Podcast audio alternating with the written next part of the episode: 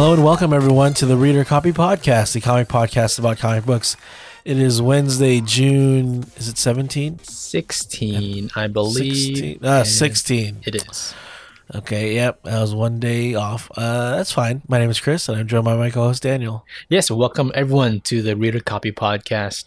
I uh, hope you guys are doing good. I'm doing pretty good today. How are you? I, I'm doing fine. I just went to. Uh, I did like a party yesterday. Oh, you partied? Yeah, Partied hard? and I don't know how your comfortable level is.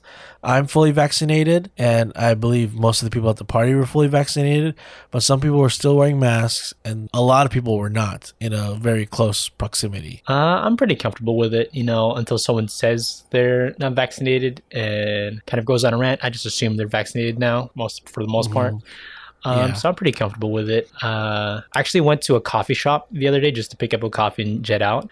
But the Okay. person in front of me had like a like a conversation with the barista, talking about like you know masks they're just dumb, they're just not needed, and kind of thing, kind of doing that whole whatever. Okay. And they had like an accent. They were like, just use your brain, just use your brain. Don't the masks are not needed. And Yeah, like, use your brain. exactly That was my point. It was like, okay, I just came here for a coffee and to get out, but.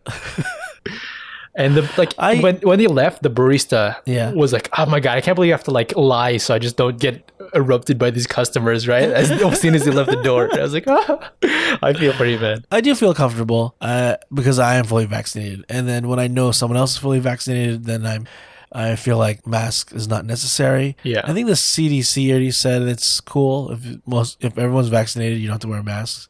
But you know, if someone doesn't feel comfortable and they want me to wear a mask, like in a store or a restaurant or whatever, I'll, I'll wear a mask still. Pretty much, yeah. In stores, I still wear a mask, uh, just to make other people feel safe. Just even like Yeah. if I know I'm going to a crowded walkway, even if it's outside, I'll wear a mask just so that I'm sure everyone around me feels safe. I think though we're very close to California just opening up and saying maybe no more masks. Yeah, I think so too. I think uh, I think our state our state is doing pretty strong with that. I think. Yeah. So I'm ready to get back to normalcy. And I'm also thinking about uh doing maybe some larger scale domestic travel. Oh yeah, getting out there.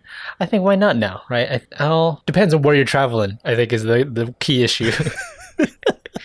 so I don't know about that, but I I think for the most part, it was uh probably within America's break. I maybe Hawaii. Hawaii. Are you thinking that? What are you thinking? Um maybe not Hawaii. Maybe that's still sketch. Um but bordering states of California maybe. Oh, okay. Well, it's not that far away. Yeah. Yeah. Uh well we hope you guys are feeling comfortable, feeling safe out there. Uh Daniel, why don't you explain to them how the show works? Here at the Reader Copy Podcast, we split up into three parts. First off, we'll run through the comic book news that came in this week. In the middle, we'll talk about a pretty cool comic book, and this time we're doing a comic book called Sweet Tooth. Uh, you might have heard of it. There's a new Netflix show about it coming out recently. And then we'll finish with our side stories where we talk about what we've been watching and reading, whatever is our entertainment for the week. Yeah, uh, we got a good amount of news, so let's get into it.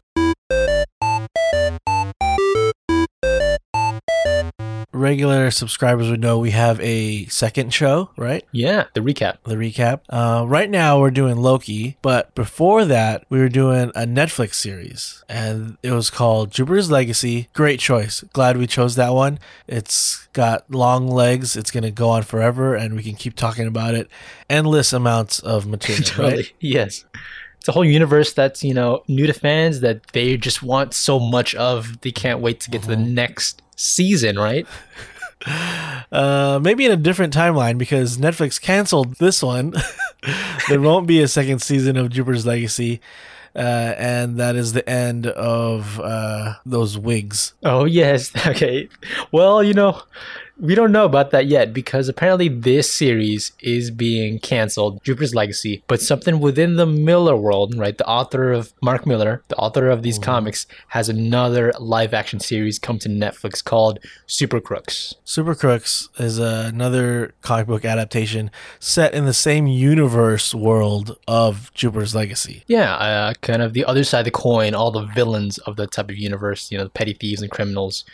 Um, so one door closes, another one opens. I guess you could say with this whole thing. We got kind of a hint of that with like some of the other characters in Jupiter's Legacy, um, but obviously there's way more to get into.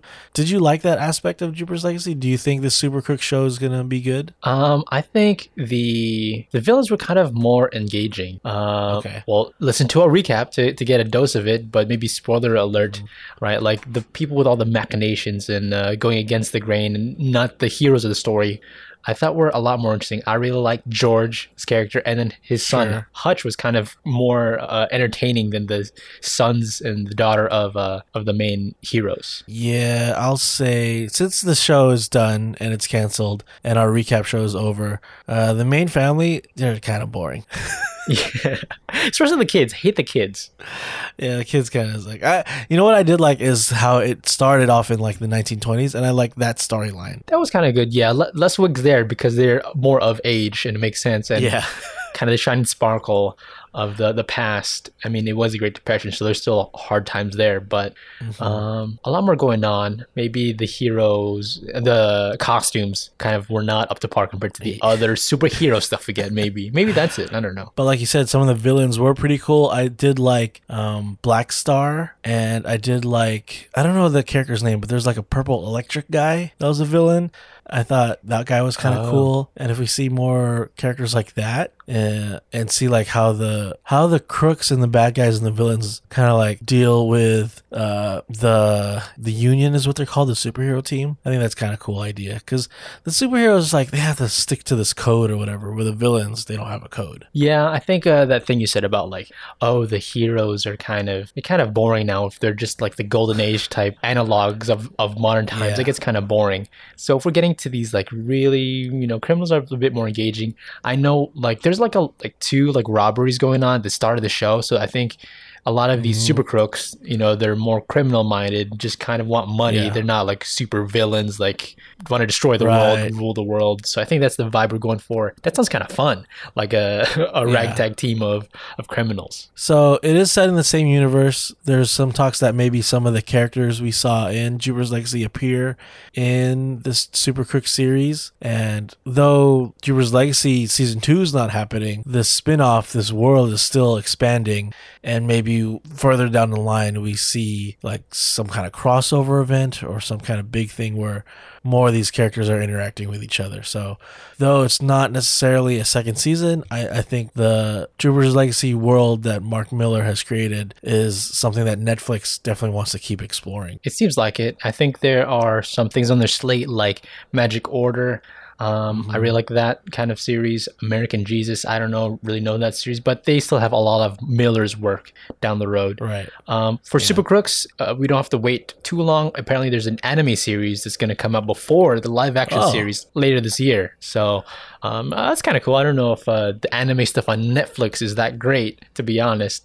But uh, if it's in the style of uh, his name is Lionel Francis, is it Lionel? Lionel Francis Yu, his work, I think it'd be pretty good. I kind of like his artwork in the this series. Okay, yeah, he's um pretty cool. I think Netflix is definitely uh putting a, uh, a lot of money into anime. I think they're gonna come out with like a whole bunch of more anime shows, and I think it's actually working for them. Like they have like a Castlevania series that is popular, and I think a Godzilla anime is coming soon. So uh, it's not for me. I'm not an anime person, but seems like Netflix knows their audience. Yeah, to be honest, the Netflix anime is not even my cup of tea either. It's kind of feels dishonest, honestly. Like I'm a purist. I don't know. I'm not even that big of an anime fan, but like whatever. We're moving on. Yeah, let's move on. Uh, let's move on to something I am interested in. Uh, just this past weekend is when they had their like kind of like a virtual E3 event. And uh, if Okay. you don't know what E3 is, it's the video games con conference. It's the uh, Electronic Entertainment Expo. That's what E3 stands for. But believe so. because of you know the pandemic or whatever, it's there wasn't like an in person event, so everything was done online. And they revealed a bunch of new games and new stuff that video game companies are developing. And one I want to talk about is by uh, I think it's by Eidos Montreal, that game developer, and they're developing a new Guardians of the Galaxy video game. Okay, all right. So this is still a Square Enix thing, like it's within that? Like, Yeah, I think they're like the bigger umbrella company of it, but the actual studio that's developing it is this uh, Eidos Montreal, I think. Okay. Eidos Montreal, I don't know how to say it. my uh, initial impressions is uh, it looks better than the Avengers video game. So that's what I'm comparing it to. Uh, Okay, yeah, it's not that hard to beat that game, so Yes, yeah. Uh, so I think it looks a little bit better. There's a lot more engaging stuff in it with like the different aliens, like the villains you're fighting, or the monsters you're yeah. fighting. Um, and the Guardians, they're not too f- different from the movie Guardians. They're just a little bit different. Uh, you know, Yeah, it's definitely the starting to the points are the movies. I think it starts out like definitely Star Lord and Rocket and Groot are maybe like the movies, but Gamora and Drax look more like the comic book. I think they look like the comic book characters, but they act like the movie characters. I think so with the Gamora and Drax. I think so, but like, it's obvious they're starting off with the movies and then like tweaking it a bit just to be fresh. I mean, it is the five movie characters, and we know in the comics there's more characters than that. So yeah, you're definitely right. They're doing the five movie characters, but they released the trailer, and we get to see a lot more of the other characters that are going to be in the game. We see, uh, like from the comics, Cosmo's in it, right, and and Mantis Yeah. is in it. So they're definitely expanding the the lore of Guardians of the Galaxy.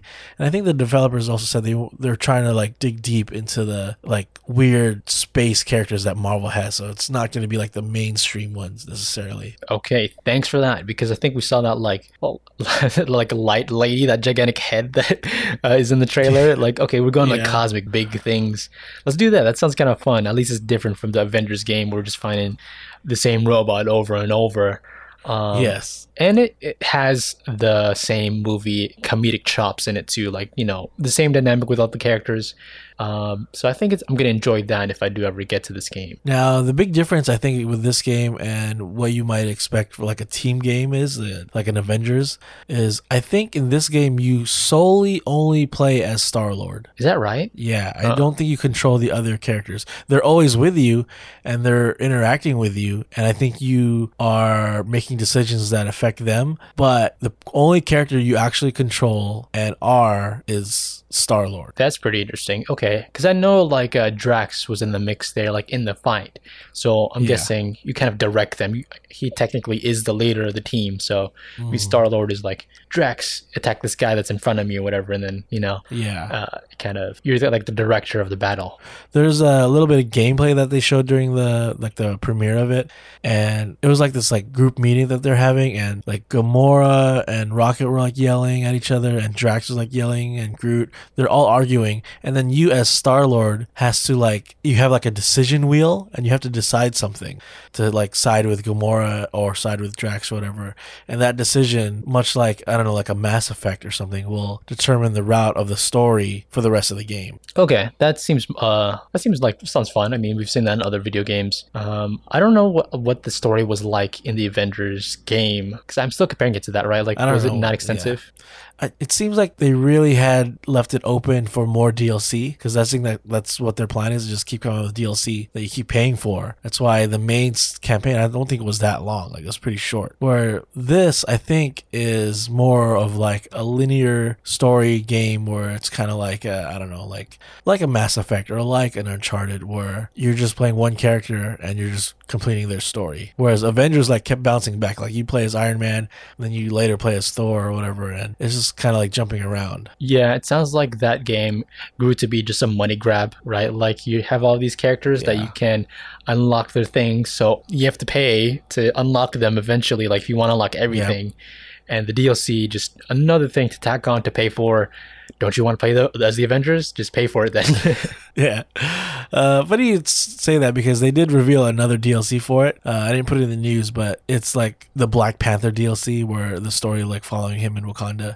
But I don't know if that game has legs. Like I think the the player count for that game had a pretty steep drop off after release. Yeah, it sounds like uh, after the short story, it's just repetitive mission is the same Yeah. thing, uh, kind of button mashing fighting, right? I don't know. Yeah.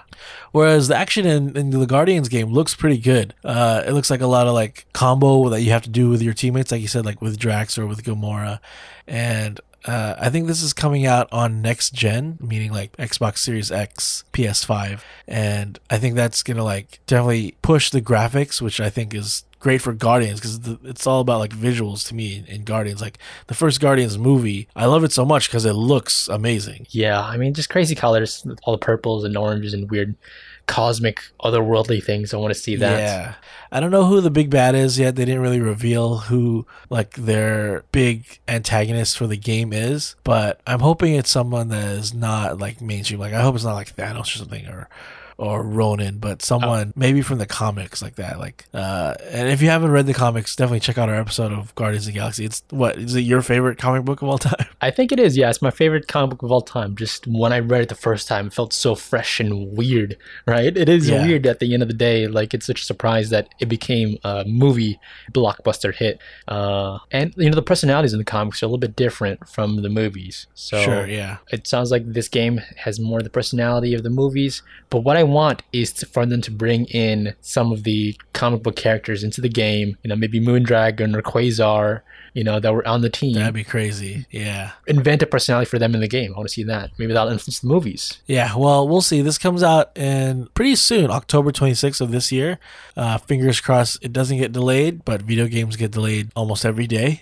so uh, yeah. if it does come out in October, uh, that's not too far off. Sticking with Marvel news, uh, this came out recently. Um, switching over to real comic book news, Marvel announced a miniseries coming out September titled "The Death of Doctor Strange." Ooh, okay. Um, you know these Death of series are pretty big deals in comics. Yeah, uh, we did Death of Captain Marvel, and uh, that pretty much has been like permanent. Like that Captain Marvel, Marvel, has been pretty much dead the whole time. Do you think that is what is going to happen with this? Do you think Doctor Strange, Stephen Strange, is going to stay dead? I doubt it. I mean, Wolverine didn't stay dead for that long. I mean, that's true. it's the modern day. He was dead for I like think, a year. Uh, yeah. That being said, Wolverine's a different, you know, beast. He is regenerates and just dies all the time. I gotta say. So, yeah. uh, I don't think Doctor Strange does that too much. So, um, but it's kind of interesting that they gave him this kind of uh, treatment, Death of Doctor Strange. Maybe it's just to entice for the movie coming up, you know? I That's what I think. It is going to be uh, a five issue miniseries um, with the writer Jed MacKay and artist Lee Garbett. And I think the first issue comes out this September. And if you follow, like, if it's a monthly series, right, that would lead to, I think, January. Like, that's when it would end. And in March already is when when the the second Doctor Strange movie comes out. So I, I definitely think you're right. It is like a little bit of cross promotion for the movie coming. Right. Uh, you know, the, whatever happens in the comics leads into the movies. Do you think Doctor Strange is going to die in the movies at a certain point? I think maybe not die, but maybe people think he's dead, but really he's like more like missing in some multiverse madness.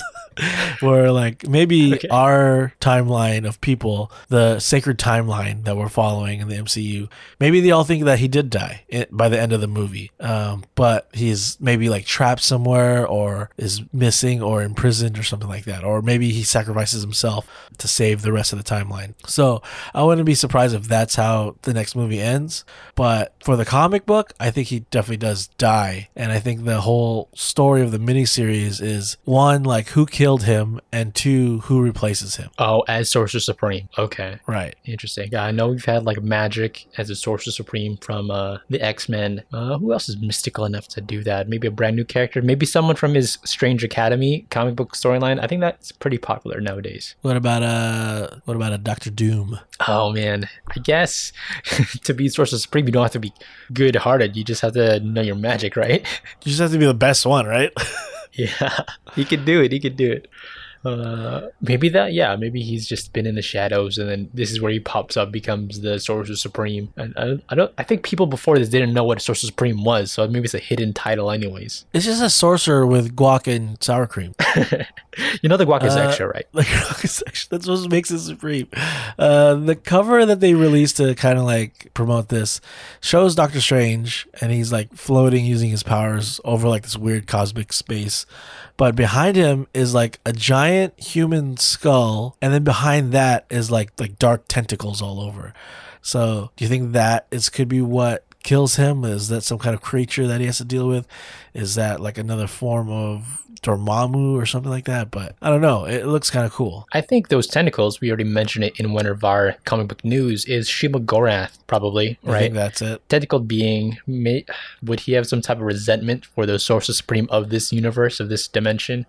Maybe uh, he's after him and just wants his power. I still don't get how this like gigantic being can meddle in the like in the, the lives of like puny humans. Like, who? What does he care? I don't know. I he was in Marvel vs. Capcom. That's all I know about that character. He's got a big eye. Um, well, I, I I'm interested in this book. I want to get this book. I like the stories of like death of whatever character because it's almost like uh, a miniseries more or less about their life. Like um, in Death of Captain Marvel, in Death of Wolverine, it was more just like a recap and like having characters from their past show up again and like prominent characters uh, that deal with them like show up and interact with them. So. I think the the story of death of Doctor Strange is more more like a vigil already. Like by the start, he's already dead, and it's like Mm. maybe working backwards, and we see Marvel characters show up and maybe tell stories of Doctor Strange, and then maybe them trying to figure out how he died. So I think that's a pretty cool idea. I don't think he's dead forever, but I do like the story uh, of him getting his own like death of series. I think it's like uh, what makes the character great. We're gonna revisit that through the series, and Yeah. like you said, kind of tell his greatest hits, right? Um, so that sounds like a good thing. I love Doctor Strange, uh, at least what I've read of him so far. He's so such a weird character. Let's get weirder too with our modern day Doctor Strange. I think we can go weirder, stranger, I should say. Stranger. Um, wasn't Loki a Sorcerer Supreme at one point? Oh yeah, was that mainline story or was that a what if? I think that was. I think that point. was. I remember seeing him in a Spider-Man cover that Loki was the Sorcerer Supreme. So I think that was mainline, but I don't think it lasted that long. Okay, I could believe that he is a sorcerer at the end of the day. Yeah. Uh, so that comes out in September. It's a five-issue mini series, and uh, I didn't realize the movie's coming out that quick. Like it's it's early next year, so it's not that far off. Is it? It's March Oh, okay. of 2022. So Right now it is. It's the- in March. yeah, it's like the first. it's the first MCU movie of next year, so like that's gonna be quick. Man, if it's released Uh, next year. Well, before we get into next year, let's talk about this year, and I want to talk about the 2021 Eisner nominees that were announced. Uh, a lot of great creators, um, but there's too many to talk about. I just want to highlight a couple of uh, Yeah. categories uh, and some comics that I think are good, and others that I want to check out. Uh, nominated for best continuing series, Bitter Root. We were just talking about that getting a movie adaptation, I think Yes. uh, Daredevil, The Department of Truth, Gideon Falls, Stillwater, and Usagi Yojimbo. All of those were nominated for Best Continuing Series.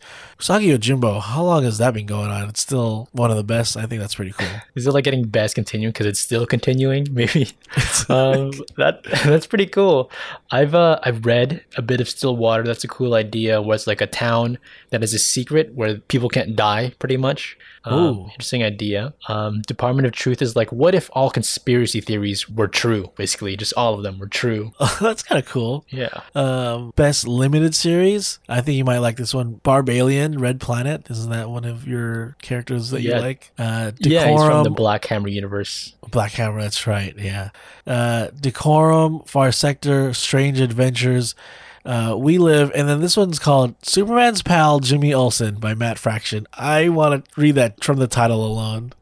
I think that's a, a reboot. Like I think that's an old title that they're Yeah. returning to. Right. That's pretty awesome. Up here, that's pretty crazy. And then uh, I also want to talk about the best new series for 2021. Uh, some of these we already mentioned, but it includes Black Widow. You're you're talking about this a while back. Crossover. Uh, again, Department of Truth. Uh, one's called Philadelphia, which I think sounds really cool. And then We Only Find Them When They're Dead by Boom Studios. I wonder what that's all about. Right. We only find them when they're dead is like this idea of like, you know, the uh, celestials. Like, what if people um, found them, those celestials' dead bodies, and then they took them for parts, basically, and they kind of scavenged them? It's a pretty cool Oh. idea. Yeah. Um, crossover is like, just like a what if you took everything, like all of pop culture, and made it a crossover event, right? That's the whole premise That's of it. crazy. That's yeah. I remember you talking about that. I, I definitely want to check that out. That sounds crazy. Uh, and then I also wanted to skip down to um, best writer because talk about uh, heavy hitters. In the best writer category, nominated Ed Brubaker, Matt Fraction, Jonathan Hickman, Jeff Lemire, James Tynion IV, and Chip Zdarsky. I feel like these are all like future Hall of Famer writers or something like. There's definitely big names. I don't know who's gonna win. Uh, they all have great books coming out, but I I love like everything these guys have written. Me too. Uh, I gotta say, Lemire has the list of books that came out this year, so maybe he's gonna win. I don't know, but I'll, I'll, be happy if any of these guys won. Uh, pretty awesome. I mean, these are all names I've I've known before, so uh, maybe yeah, maybe we should uh, see who can. Is there like a best new writer? Like, do they have something like that? I want to see those those titles. I don't I think, think, that's there's like thing, best but- news something. Yeah. Uh yeah. I mean like, again, the nominees are there's so many. We can't go through all of them, but definitely look it up, check them out. Um all these books are great. If they're nominated for anything, then they must be good. So I'm definitely to like try to find some uh comics that I haven't read yet on these lists and try to pick them up and and check them out.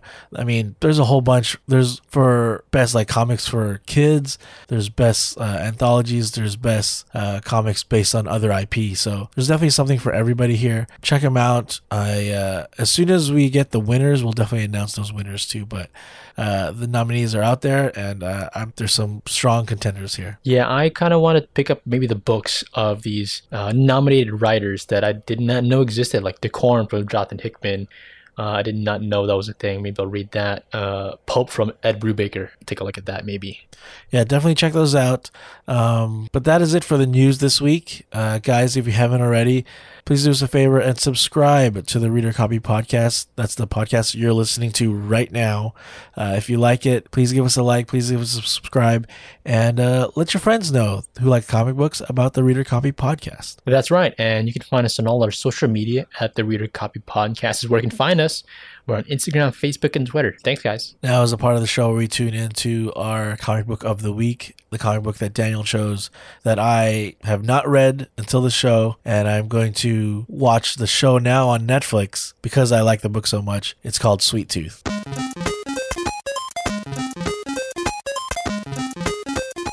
So Robert Downey Jr. got kind of bored when he died off as Iron Man, and he decided to give back to what made him super rich again in the comic book industry. Drugs. no, no, uh, to the comic book industry, okay, and oh, okay. uh, make one of the uh, great comic book stories into a live action TV show on Netflix. And it's kind of the hot thing right now on, on Netflix, Sweet Tooth. Um, that is, of course, the comic we're going to be doing today. It is out of Vertigo Comics, which is an imprint from DC Comics. And today we'll be covering the uh, five issue first story, Out of the Deep Woods. Uh, and the whole story is total of 46 issues. I've read them all. Um, and there's also a follow up series called Sweet Tooth The Return. And I think I'm one issue behind, still pretty good. Uh, originally came out in 2009. Oh, okay. Interesting. And this is, uh, of course, from one of the show favorites, Jeff Lemire. He's both writer and artist on the book. Uh, oh. yeah, uh, he's done some other, you know, properties where he's just the artist and the the writer, uh, like Essex County. That was a pretty interesting story about his hometown in Canada. Uh, and then, of course, like his work on other things like Black Hammer, which is one of my favorite comic properties, and all the spin offs in that too. I talk about that all the time.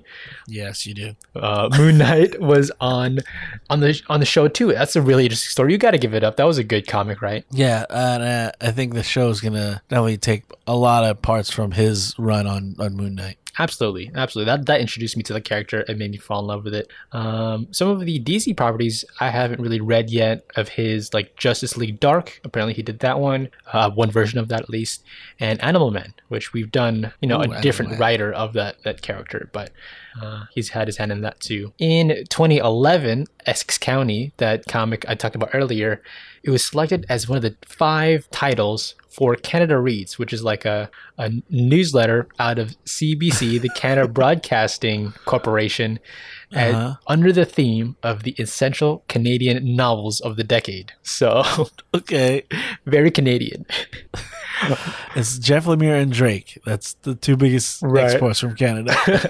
he's got he's got a lot of like awards for his comics. That's the one I wanted to read out. the newsletter. the newsletter. Yeah.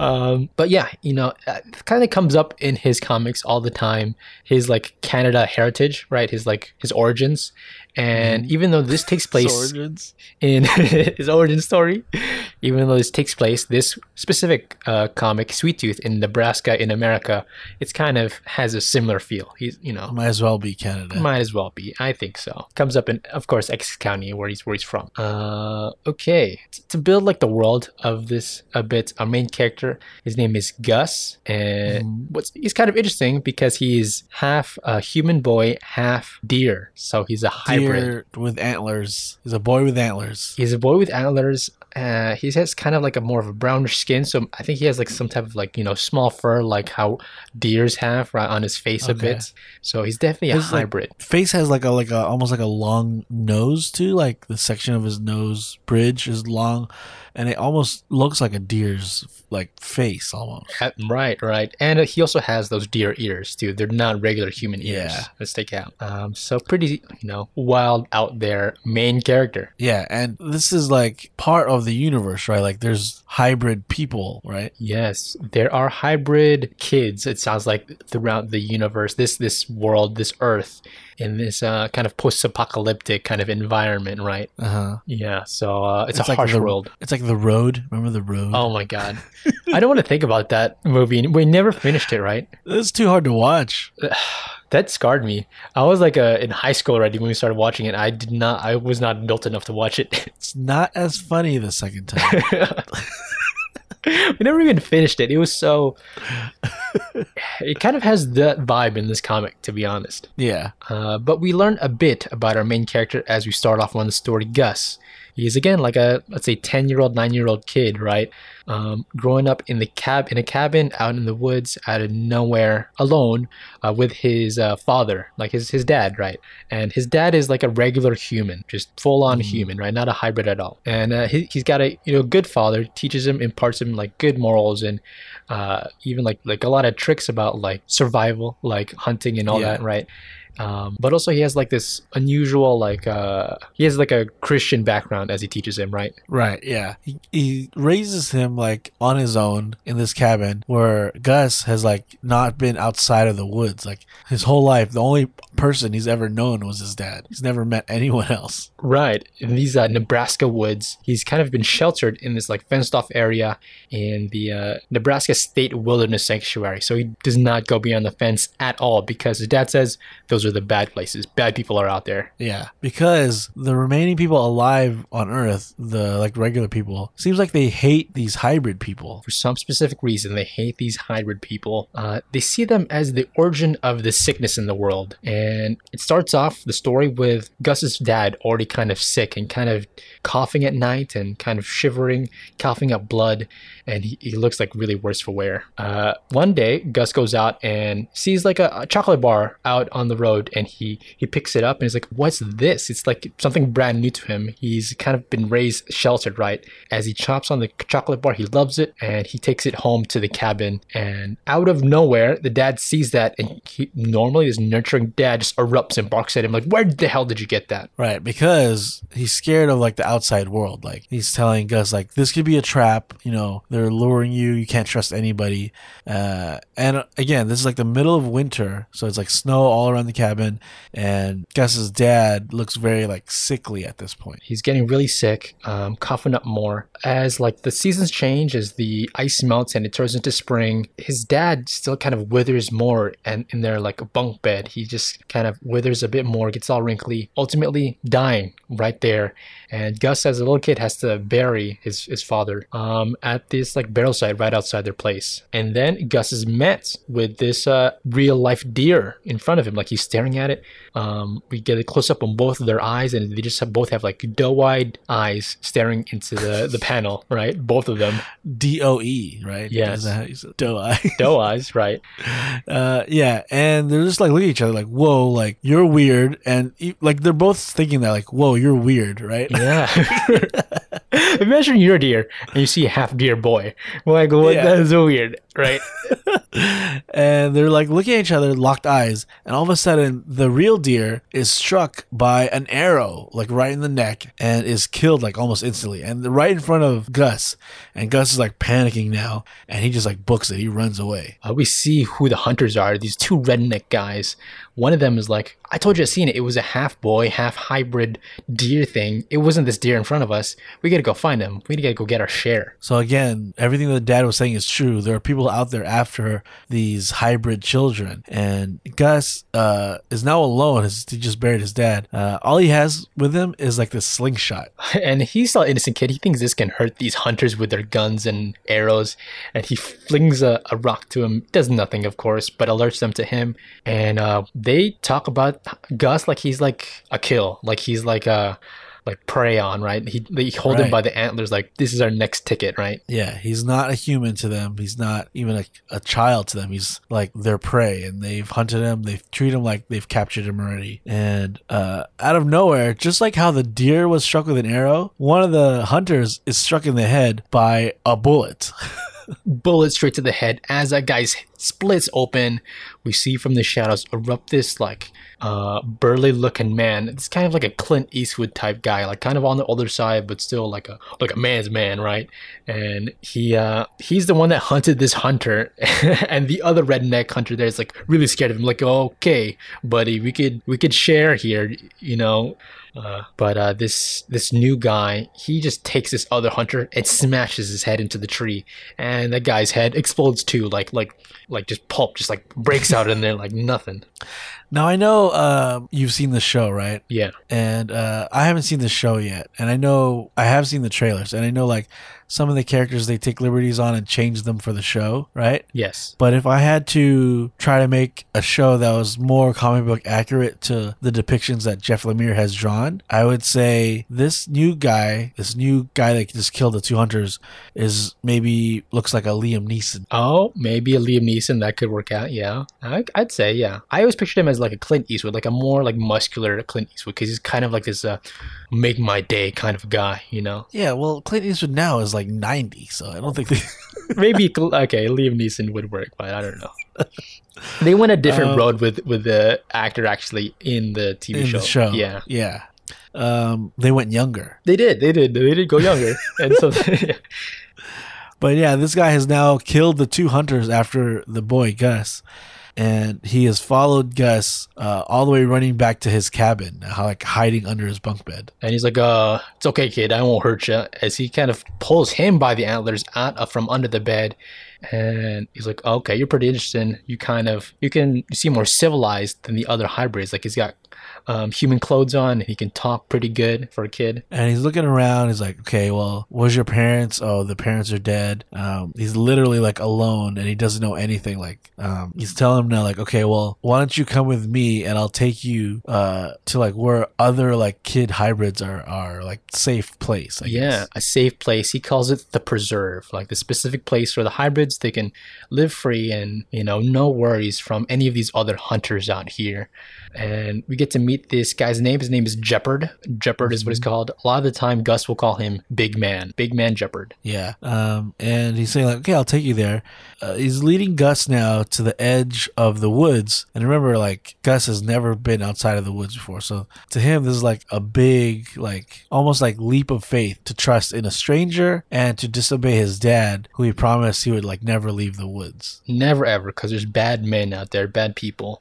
But um, Gus does it. He leaves the compound there and he hops on top of Jepperd's horse, and they go off into the harsh world, um, continuing on. Uh, they stop at like this abandoned gas station, right? Where uh, Jepperd has built like this fire to cook dinner, and the dinner looks like I don't know, like maybe like it's like a rabbit or something that he's roasting over the fire. Yeah. But uh, Gus is like refusing to eat it because apparently he's like a vegetarian because he is like half deer, right? Yeah, he's half animal. I mean, if you think about it, are humans animals? Yeah, humans are the worst animals. Yeah, exactly. I bet they taste gross. So I wouldn't eat them either. So Guy's like, I'm not gonna eat that. I won't eat anything living. So Jepperd just hands him a candy bar. Like that's all he could. He's got to feed this kid. Yeah, but uh, Gus loves his candy bar, like scarfs it down. So then this leads uh, Jepperd to give him a nickname of Sweet Tooth. Oh, there it is. Title of the book.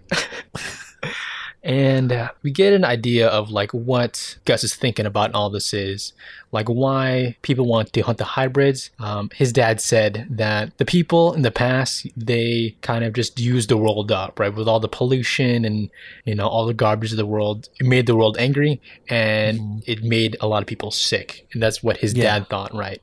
Um, and Jeff was like, nah, that's just BS. It's just people got sick with this sickness all around. It's in everybody. It's kind of what uh, what happens in The Walking Dead. Like everyone has this sickness that's gonna take right. us on eventually. And it seems like nature is just like chosen to evolve. Like all the kids now grow up like half human, half another animal. Right. right. And uh, it happened at the exact same time. So it's like, okay, we blame these hybrids. Then we're gonna go hunt right. them down. And everyone's hunting them down. And it's nighttime time now. Jepperd is asleep, and merging out of like the shadows is like it's almost like they're like savages because they wear like these animal masks, but they're like people, almost like primitive people because they have like war paint on their body too, and they're yeah. there to like take Sweet Tooth. Um, they have these uh, bats with all these spikes on them, and they try to take Sweet Tooth, but Jepperd has something to say about that. He just like takes these all these bats out and gets it out of the way. He takes some some to the gut but he takes out like these three guys by himself, like easily, like even scratching at their throats to make them bleed out. Um, he takes the gun and shoots one of them in the head that was trying to take Sweet Tooth away. So he's killed like these savages, but he himself is now kind of like bleeding out because he took like they hit him with like the bat with like the nails on the end. Yeah, kind of like uh again, kind of like Walking Dead. So he like almost like passes out. So Gus has to like put him on the horse and it's just Gus and the horse now walking side by side with Jepperd kind of like knocked out on top of the horse. Bleeding out pretty much on the horse because they don't have any supplies to bandage him up. They they don't know what to do. So they're walking, walking, and walking until they get to this old farmhouse and uh, they leave uh, Jepperd in the barn and he's just sitting there kind of in a day sweating out because he it looks like he's not going to make it right now. Right. So Sweet Tooth Gus has to go inside the house to find supplies, hopefully help Jepperd out. He's searching the kitchen. There's some like canned goods he's putting in his backpack. Uh, he's looking at like the family photos of the people that own this house, and it looks like uh, dad, a mom, and this kid, uh, similar to like Gus's situation, right? And he goes into the boy's bedroom, um, but the boy is still there, or at least like his dead body is still there. His skeleton is just laying in the bed, curled up, holding this uh, children's book. It says Dandy. It's basically like this version's Bambi book, okay? Um, but this is striking for Gus. Like another boy, like he kind of saw himself in the boy too, but it's like he's dead now. It's kind of sad. Right. And it's almost like blaming himself. Like, if you're not a hybrid, if you're born regular, you're going to get sick and die just like everyone else. Like, the parents are dead. His parents were regular, so they're dead and this boy who is very much like similar in age and everything has like died in his sleep like there uh, in his bed like and gus though he didn't do it directly it feels like part of it to blame because uh, everyone thinks like these hybrid people are making everybody sick yeah and like looking at this house about this like kind of pristine families like it does seem kind of foreign to him right he was like just sheltered out away just him and his dad but like this regular old life just seems so weird to him um, so they camp out in the barn there. Jepperd has got his wounds bandaged up because he was uh, Gus was able to find stuff in the house, and they nap out, sleep for the night. And Gus he falls into this dream while he's asleep, and talking to him is Dandy, that deer from the children's book. Again, like dealing with deer, uh, and it's weird now because it's drawn almost like Bambi, like it looks like a Disney drawing, right? Yeah, and it's a, a cartoon, you know, big round eyes, talking straight to Gus and it's really strange because it's like a, a warning. This cartoon deer is talking to him, and this like small bunny too. It's like you got to get away from from the big man. Run for your life because he's not good for you. Do you remember in uh, South Park? There's an episode where they go to Imaginationland. Yeah, that's exactly that. and like the meanest, most evil creatures were like the ones that look like little Disney characters. this is, it's kind of like that, but it's like he's warning them, and it's like it's so juxtaposed a Disney cartoon saying "run for your life." And then out of nowhere emerges like this like demonic like almost like a hunter. Like you know how like uh rich people hunters or they have like dogs and they're on hunting on horses right? Yes, they have like whips and all that, and they have like uh, you know those horse clothes, like you wear like these nice horse clothes, with right like can play polo. Yeah, that type of thing. But the dogs that he has are not like real dogs. It's almost like they're demon people hybrid dogs because they're wearing like clothes. Yes, But their faces are like wolves or like dogs. And all their eyes are glowing red. And, and, Gu- and Gus, Sweet Tooth, is just having like this terrible nightmare. and he wakes up from the nightmares like, what was that? Um, like, well, it's because you ate all this chocolate, right? That's all you've been eating this entire time you've been with me. dumb move to dumb move to be doing that right before you go to sleep, right? And uh, Jepperd's like, well, you know, I'm I came to now. It's like, okay, uh, you did good, Gus. You got all this food. You bandaged me up. Good job. Right. Uh, so Jepperd's all better. He's now riding the horse with Sweet Tooth uh, behind him, and they're like trying to make their way through the town. The town is like a ghost town. Like there's nobody. There's no like hint of people that are still alive there. And they finally make their way like to the edge of town, and they see all the people that used to live in this town, but they have been like all dead corpses and been like kind of like bulldozed into like this mass grave. It's this really striking like landfill of people, and Jepperd's like, "Oh crap! I didn't haven't been here in a while. I didn't know this was here. He didn't want to show this to a kid, right?" It's literally like the town high school like football field like full of dead bodies. Like, oops, I didn't I didn't know this was here. Sorry. But uh, in this quiet town, he does hear something in this random building. So, okay, there's people up there. So, um, the two of them do go up to that building, and what they find is uh, a bunch of women that are hanging out there. It turns out this building is a brothel. right. And the woman they see there is named Becky, and apparently like she's really young. Like she's only like a teenager. Yeah. but she is there with uh rabbit ears right and she's supposed to like look like a hybrid like that's what they want you to think but Jepperd immediately notices like this is not real pulls the fake rabbit ears off her head and he's, she's like what the hell is this why are you pretending to be like a hybrid Yeah. when he knows like people are hunting them it's this weird thing, this unusual brothel that's going on in this messed up world. Um, there's this guy there with a gun to Jepperd's head and like stopping him in his tracks. Like, how dare you just barge in here? And this is the guy running the whole thing, right? It's, it's him and his wife. and they have like a bunch of women as their uh like running the brothel right and he's saying like why would you have one of them like wear fake ears and he's like you know times are changing like this, people are into like weird stuff now that's why he So weird. her wearing like rabbit ears and the wife now has sweet tooth like um with a gun pointed at him because they're saying like okay well you guys need to like leave and he's pointing at like uh Jepperd like you could leave we're keeping sweet tooth Again, in this world, it's like hybrids.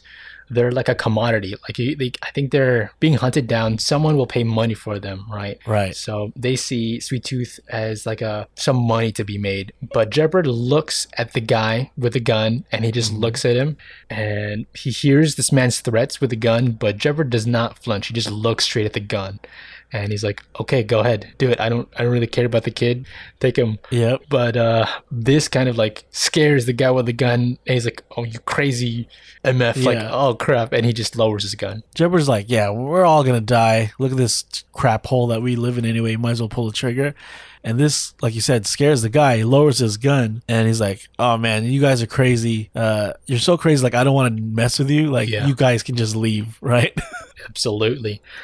Um, but as they make their way out, Gus is like, well, those women, they shouldn't have to do this. This is awful what they're doing.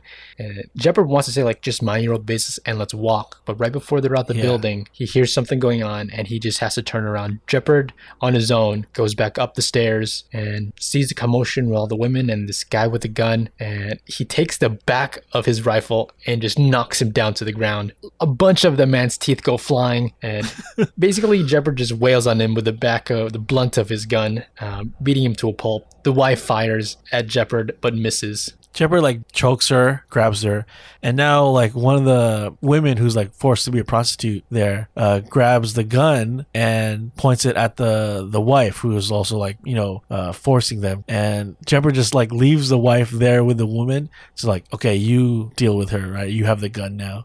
So they leave, and like Jepperd didn't want to have to do this. Like he's like just mind your own business, but uh, that guy like forced his hand by like beating up on these women. One of the the women there even says like, uh, "Don't believe what Jepperd is saying, kid. The preserve is not real." So there's some more warnings that Right. Gus is just like not even hearing. He's like, "No, Jepperd, big man. He's a good guy." He's a good guy. He just saved you. Like I can trust him. I don't have my parents anymore, so I have to trust him. Yes. And you really get it like there's a connection there. You know, Jepperd is a good guy saving this random kid Gus. And we jump into this cut and we're a little bit now down the road. They're like racing down on the horse. They're just trotting down very fast. Really intense scene right now. They need to pass through this like uh, dangerous part of town, right? In this valley, Right. there's these two buses that are back to back.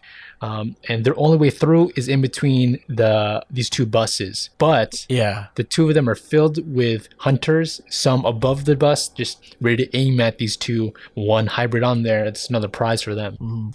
And Jepperd's just like, just hold on, Gus. We're just gonna like power through here, and it's a cool sequence where like Jepperd is like charging in and also like shooting them kind of like point blank, trying to kill all these hunters. Um, as they get through, like Sweet Tooth Gus is like thrown off the horse and kind of like bumps his head, and he could tell like he's like kind of like slowly fading away, but he could hear, even though his eyes are closed, he could still hear Jepperd like pretty much like killing everybody. There's just like these small little clips of elbows to these men's faces, uh, a bunch of blood everywhere. Just like it's like easy stuff for Jepperd. The, the way he's like killing these all these guys, right? and but Gus is slowly like fading away, and as he wakes up, like his consciousness, uh, it's not back in the real world. It's almost like in this uh, dazed state where he sees his dad again. It's his dad uh, alive there, talking to Gus, uh, saying, "Oh, you're home, buddy." And it's this nice warm moment where they see each other, but it slowly like evolves into this kind of guilt trip that the dad talks to the Gus with about like, "I can't believe you left the compound, left the sanctuary, and you're Right. sitting now. You're running around, getting disobeying your father."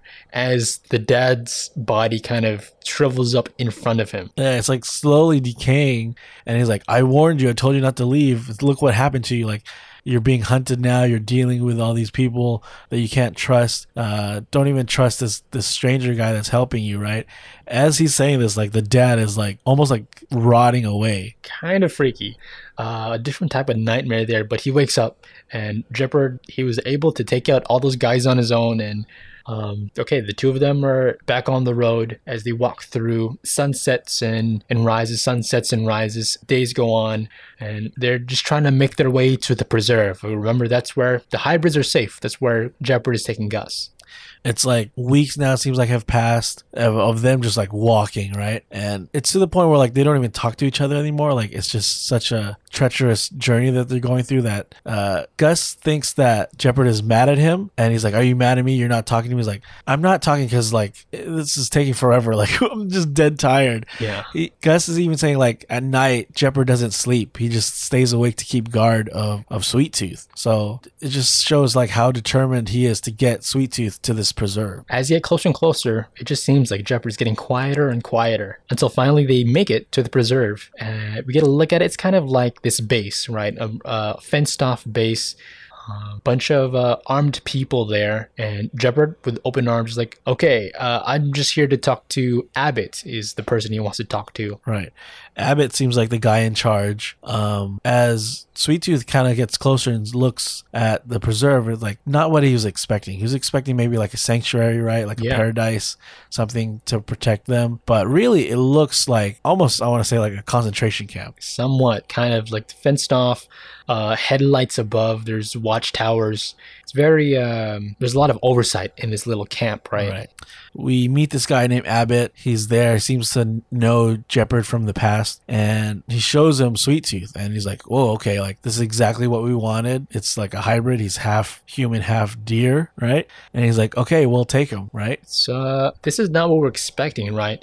Um, Abbott's like, okay, men, take the boy, uh, and Gus freaks out immediately. Like, what? What are you talking about, big man? Jepperd, how what are you why are you giving me to them? I thought you were gonna Right. stay here and help out. But no, he hands him over, and Abbott's like, okay, give him his money. And they throw him like this duffel bag full of money, right? And Jepperd just turns around and walks away and leaves Gus there at what he thinks is like a sanctuary. It's it's definitely not. As uh, Jepperd takes the duffel bag, um, he even gets a shot of Gus's eyes there. It's like we can see Gus crying out, and Jepperd kind of guilty, right? And he just turns away and walks away. Right. And that's the end of book one, Out of the Deep Woods. a really tragic moment there we're going to end on.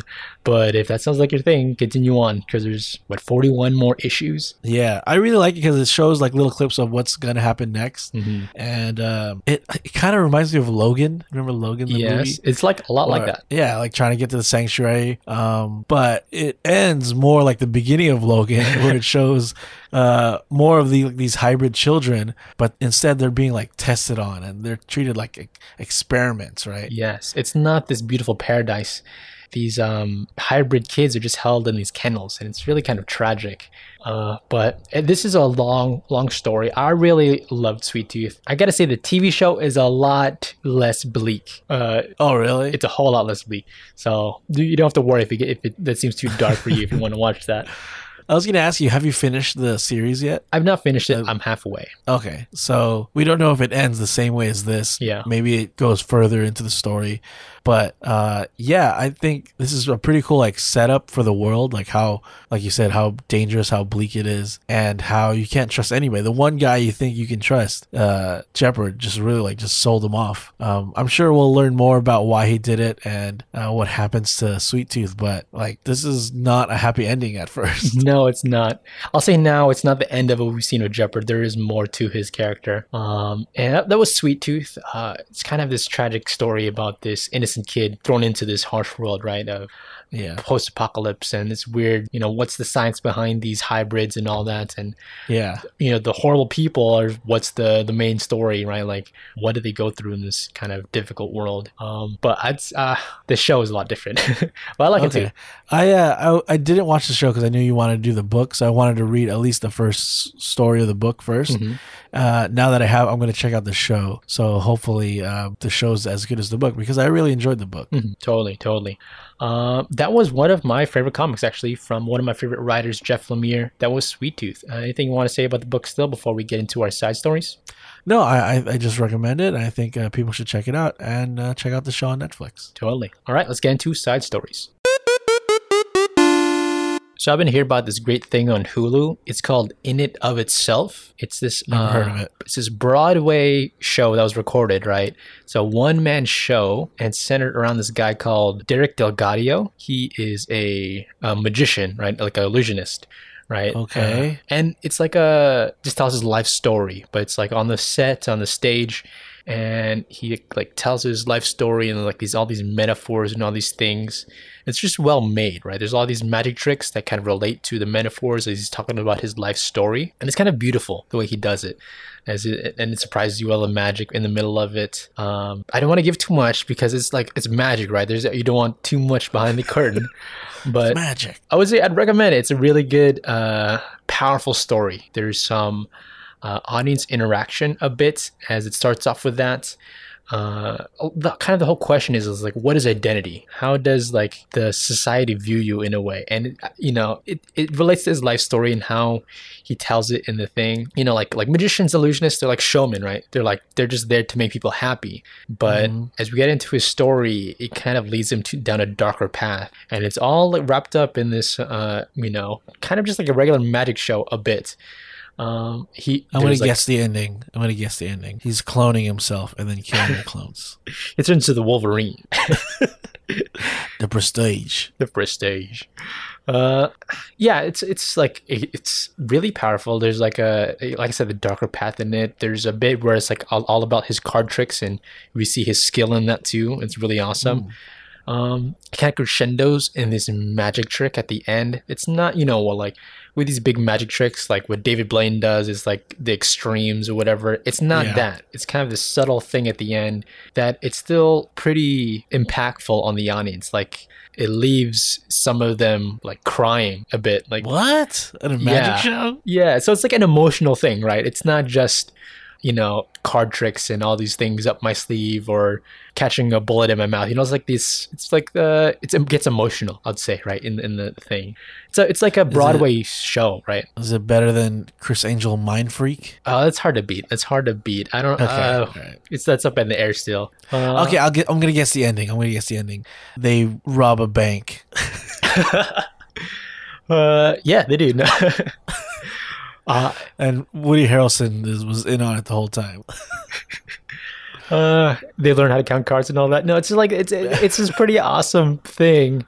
Uh, I, again, I don't want to give away too much. I'll just give this as broad, like recommend. Take a look at it. It's not it's not like oh how did he do that? It's just kind of beautiful story he's telling, right? Uh, and I just I personally am a Magic fan. Like I like you are. Yeah, like I like watching all the David Blaine stuff and uh, how he surprises people. Um, maybe Criss Angel is not my vibe, but I did watch that for a bit at the time.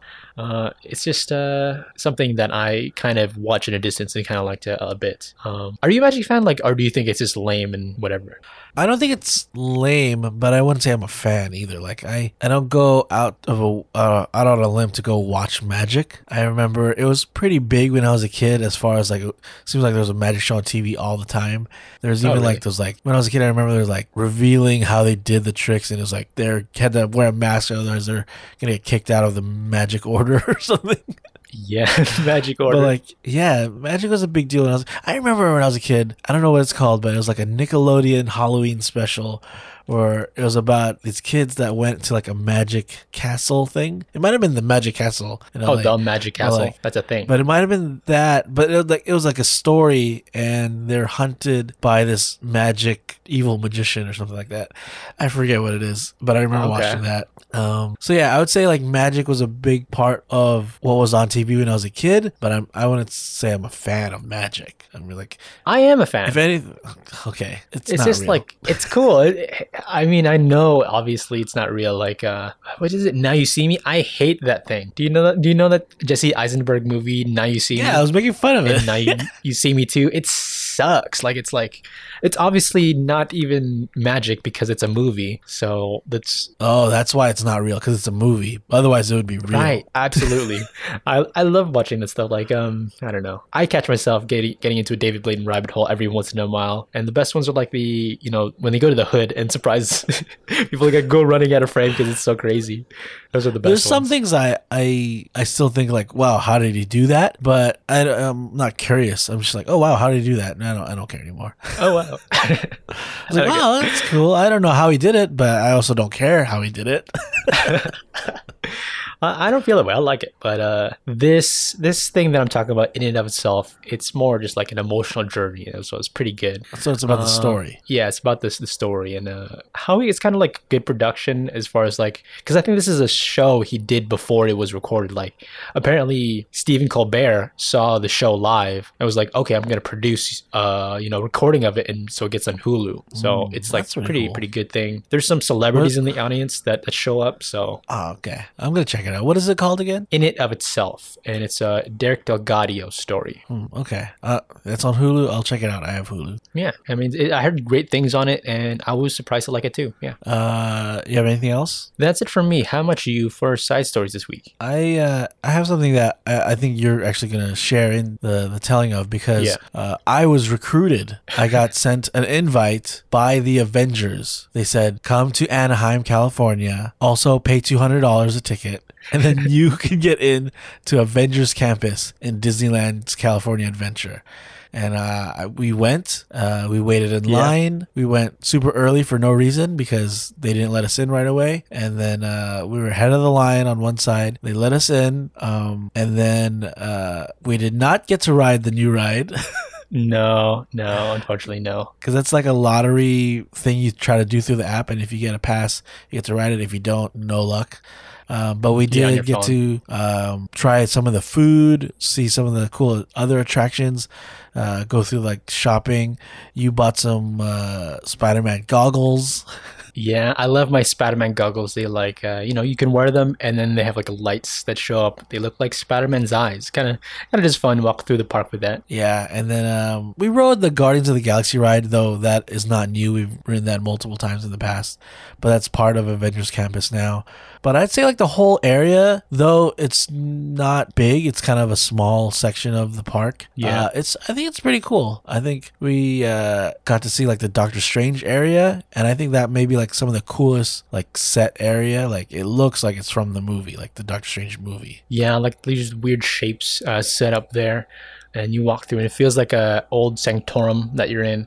Uh, Pretty good atmosphere there, and just seeing like Hank's Pym, Pym's Test Kitchen where we got our our food. Yeah. we get we got like the infinite cinnamon twist. It was pretty tasty, but I think there's Yeah. other good things at the park too. Yeah, um, I they, I had like a breakfast shawarma, which I don't think was great. I think the lunch shawarma was better, but we were there early, so all they had was the breakfast one. Um, but I would like to try the lunch menu, uh, and then they have like the Pym's like bar where they have like all these weird cocktails that I want to try. Um, but all in all, we didn't spend too much time there. We we left kind of early to check out the other stuff in the park. But when we Yeah. went back, they said the wait to get in was four hours. So I was like, I'm not going back. No, we saw the line. We're like far away where the line starts. So like, okay, it's gonna it Yeah. is gonna take four hours. I could believe that. You know, it's social distancing. Like it's just the crowd is kind of crowded because we have to social distance. We're far apart from each other, so it eats Yeah. up a lot of the park. Um, one thing I did mention, I didn't mention yet, was the Terran treats that I got there. That was like the best food I had there. It's like this little, like raspberry mousse filled treat that was really tasty. It's a Mm. small bit of chocolate on there, like a pastry. Uh, so I would recommend that. I'll get that again. It was purple. Yeah, Yeah, it like- it looked like yeah. because it's Guardians of the Galaxy themed. Right. Yeah. We there's definitely more stuff to do. Like like I said, we didn't ride the Spider Man ride yet, and there's more food and things to check out. So uh, we're going back next month, and hopefully we get to try everything else. Hopefully the crowds die down a little bit, but uh, I think it was a kind of a cool first time going. We weren't like too overwhelmed with like everything. Like I wasn't obsessed with just trying everything. I wanted to just check it out and then uh, save some for next time. So uh, I'm definitely excited to go again. Yeah, yeah. Hopefully we can get to ride the ride because maybe that was a bummer on the day, but uh, I think we have another chance. Yeah, and um, honestly, like it's not that big of an area. Like we spent maybe like an hour there, and then we are like, okay, well, if we're not riding the ride, we kind of did everything already, so we left. Yeah, yeah, Um, that's true. But uh, it's still fun. I'd say if you want to go, definitely go early, so that way you can just do that right away. Because uh, I wouldn't wait four hours to get in there. I don't think that's worth it. I don't think that's worth it. I don't know about going early. I think maybe going in the middle of the day somehow. I know there's gonna be a wait, but if you can like if you do get a ticket to the ride, you get to cut the line and go to the ride, and then you get to Right, stay in the Avengers campus, right? So if that works out, I think that's best because you kind of get the atmosphere of the that area a bit more, like it's a bit more Mm-hmm. lively with the uh, stunt people there. But when we go back, I definitely want to try more of the food. Um, there's like a green churro twist that I want to try, and Yeah. some of the cool cocktails there look pretty interesting. So we'll uh, report back next month when we go again. Hopefully, fingers crossed, we get to ride the ride and uh, try more of the food. Absolutely. I'm looking forward to it. All right, um, that is it for me for uh, side stories, guys. If you haven't already, please don't forget to subscribe. And if you have subscribed, uh, do us a favor: go to the Apple Podcast page for us and leave a review. That is the Reader Copy Podcast. If you can leave a review there, uh, it's the best thing to do for us. It'll help us, and it's free for you. So uh, definitely do that if you can. yeah, find us on all our social media too. Uh, maybe you have a comment on all the things we're talking about. Let us know on uh, at the Reader Copy Podcast is where you can find us on Instagram, Facebook, and Twitter. Guys, thank you for tuning in. We'll be back next week with a brand new comic book. Until then, Daniel, could you please hit him with the outro? If you like what we had to say about the book, pick it up and read your copy. Bye, guys. Later. Error.